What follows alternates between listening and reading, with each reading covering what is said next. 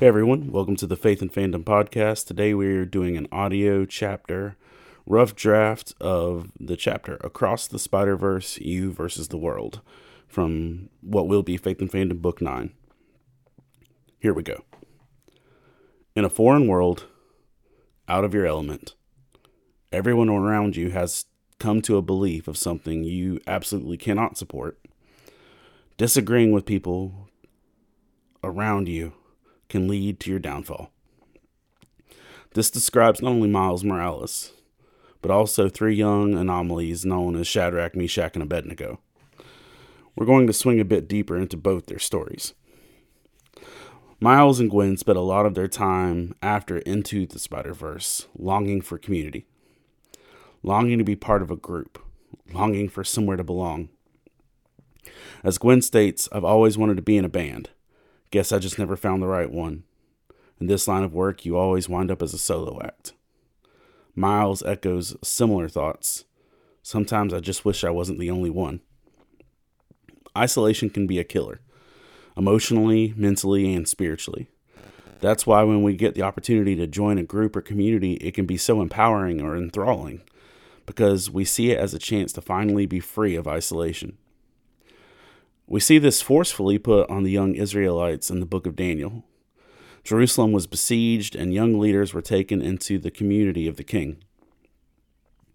We see in Daniel chapter three, verses one through five. Sorry, Daniel one, three through five. "Then the king ordered Ashpenaz, chief of his court officials, to bring into the king's service some of the Israelites from the royal family and the nobility, young men without any physical defect, handsome, showing aptitude for every kind of learning, well-informed, quick to understand, and qualified to serve in the king's palace. He was to teach them the language and literature of Bab- the Babylonians. The king assigned them a daily amount of food and wine from the king's table. They were to be trained for three years, and after that they were to enter into the king's service." Daniel, Shadrach, Meshach, and Abednego were four of these young men, and they suddenly found themselves part of a group and a collective they never anticipated. After blazing their own trail and setting themselves apart, they were able to move forward in their journeys. We see in Daniel two, forty-eight and forty-nine, "Then the king placed Daniel in a high position and lavished many gifts on him. He made him ruler over the entire province of Babylon and placed him in charge of all of its wise men. Moreover, at Daniel's request, the king appointed Shadrach, Meshach, and Abednego administrators over the province of Babylon, while Daniel himself remained at the royal court." These were young men that found themselves suddenly part of an organization they never imagined, and while they weren't there on the best of terms, they were there nonetheless. This is similar to how Gwen found herself as part of the Spider Society. She was the fallout of a battle, not only with the Vulture, but also with her father. She was brought reluctantly by Miguel and Jess. She was part of the group, but also clearly not fully welcomed. When Miles learned of the society, though, it was all he could hope for: a community of people that understood him, a chance to see his friends, and most importantly, Gwen. He would have the chance to prove himself among the ranks of Spider-Men, but he wasn't welcomed, as he would soon find out. Gwen tells Miles that they that there aren't really a lot of slots. She tells him that it's a small elite strike force.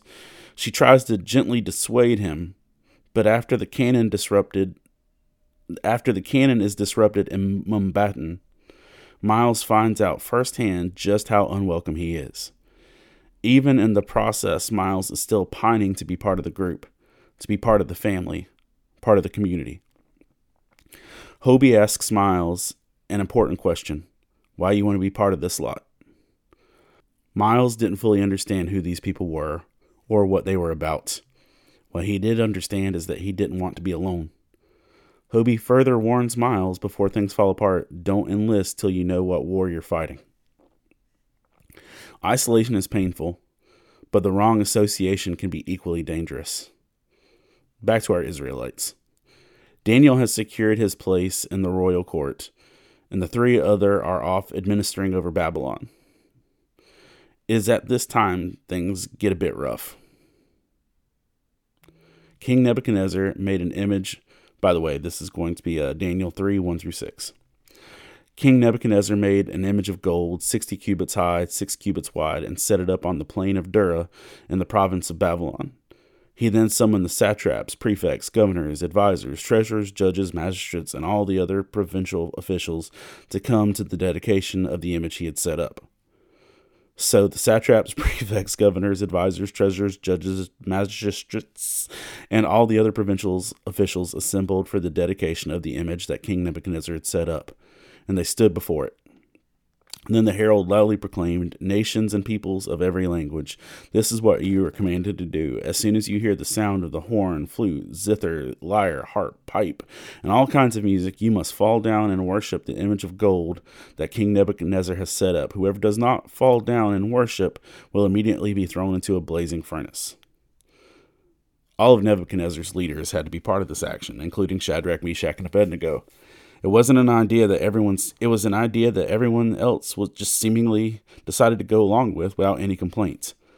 Miles found himself in a similar place of tension when he found out the Spider Society's perspective on canon events and their willingness to just watch people die so that the narrative may live on. As Miguel states, they are canon, chapters that are part of every spider story, every time. Some good, some bad, some very bad. Canon events are the connections that bind our lives together, but these connections can be broken. You break enough canon, save enough captains, we could lose everything. Miles responds, not surprisingly, "What is this? Is this an intervention or something? Is that why you're here, to let me down easy?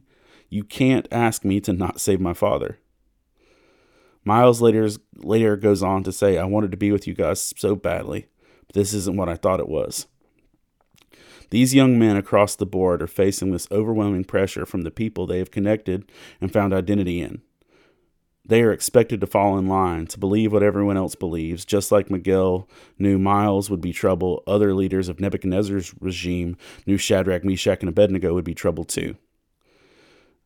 Daniel three, eight through thirteen. At this time, some astrologers came forward and denounced the Jews.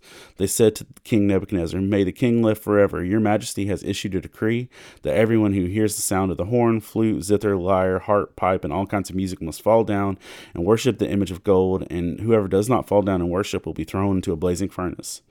But there are some Jews whom you have set over the affairs of the province of Babylon, Shadrach, Meshach, and Abednego, who pay no attention to you, your majesty. They neither serve your gods nor worship the image of gold you have set up." Furious with rage, Nebuchadnezzar summoned Shadrach, Meshach, and Abednego, so these men were brought before the king. The three Israelites found themselves bound and threatened with death before a king. Miles finds himself bound in a cage and later pursued and pinned to a moving train with an army in pursuit. The four of them were considered the enemy and in the place to be destroyed because they didn't fit the way the others agreed. They were the anomalies. As hard as being lonely and isolated is, they were willing to face that isolation and being antagonized to reject what others tried to force on them. We often find ourselves in places of conflict, whether it's cultural, ethical, political, or maybe even multiversal. You find yourself just seemingly being the one person who sees the situation differently, and you just have to refuse to fall in line. Miles gave the famous line that captured the entirety of who he was and who he was going to be. "Everyone keeps telling me how my story is supposed to go. Nah, I'm gonna do my own thing." Miles faced overwhelming odds and what seemed like sure defeat and still refused to bow down. His line and that delivery were absolutely iconic, but the three Israelites still have one of the most punk rock responses in the history of history. Shadrach, Meshach, and Abednego replied to him, "King Nebuchadnezzar, we do not need to defend ourselves before you in this matter.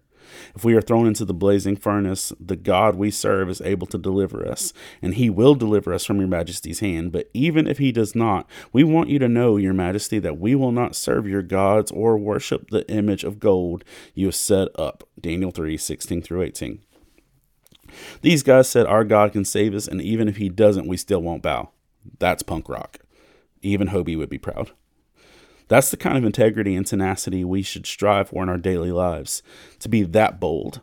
To have enough confidence in who we are and who our God is that we stop trying to fit into places we don't belong. and to choose those brief moments of human isolation and aggression over compromise and compliance. While we still have to wait for Beyond the Spider-Verse to re- release to see how Miles' story plays out, we do get a fantastic conclusion to the bold Hebrews. Then Nebuchadnezzar was furious with Shadrach, Meshach, and Abednego, and his attitude towards them changed. He ordered the furnace heated seven times hotter than usual and commanded some of the strongest soldiers in the army to tie up Shadrach, Meshach, and Abednego and throw them into the blazing furnace. So these men, wearing their robes, trousers, turbans, and other clothes, were bound and thrown into the blazing furnace. The king's command was so urgent and the furnace so hot that the flames of the fire killed the soldiers who took Shadrach, Meshach, and Abednego, and the three men, firmly tied, fell into the blazing furnace. Then King Nebuchadnezzar leaped to his feet in amazement and asked his advisors, "Weren't there three men we tied and threw up into the fire?" They replied, "Certainly, Your Majesty." He said, "Look, I see four men walking around in the fire, unbound and unharmed, and the fourth looks like a son of the gods." Nebuchadnezzar then approached the opening of the blazing furnace and shouted, "Shadrach, Meshach, and Abednego, servants of the Most High God, come out, come here."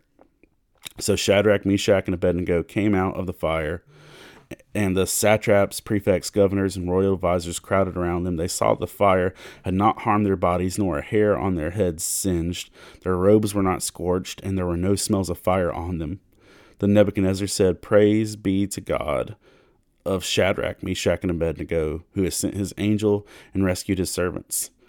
They trusted in him and defied the king's command, and were willing to give up their lives rather than serve and worship any god except their own God." Daniel three nineteen through twenty-eight. The three Israelites' bold declaration of faith and integrity paid off. It did so in such a way that it changed the entire landscape of a country. Miles' boldness may very well prove to change the concept of canon events and how it plays in the multiverse. What I do know is that if you live confidently in the knowledge of who God called you to be and who he is without conforming to the world around you, that you will in time change the world around you. It may not require pyrotechnics or, or a multiversal event travel, but it will be in ways that impact the world you live in and the kingdom of God. This has been the rough draft for uh, Across the Spider-Verse: You versus the World. Thanks for taking the time to listen. You can find this in print over at faith and fandom dot org in the Marvel section or the Book nine section. You can check that out there. Um, you can also see a hundred and plus other geeky devotionals there.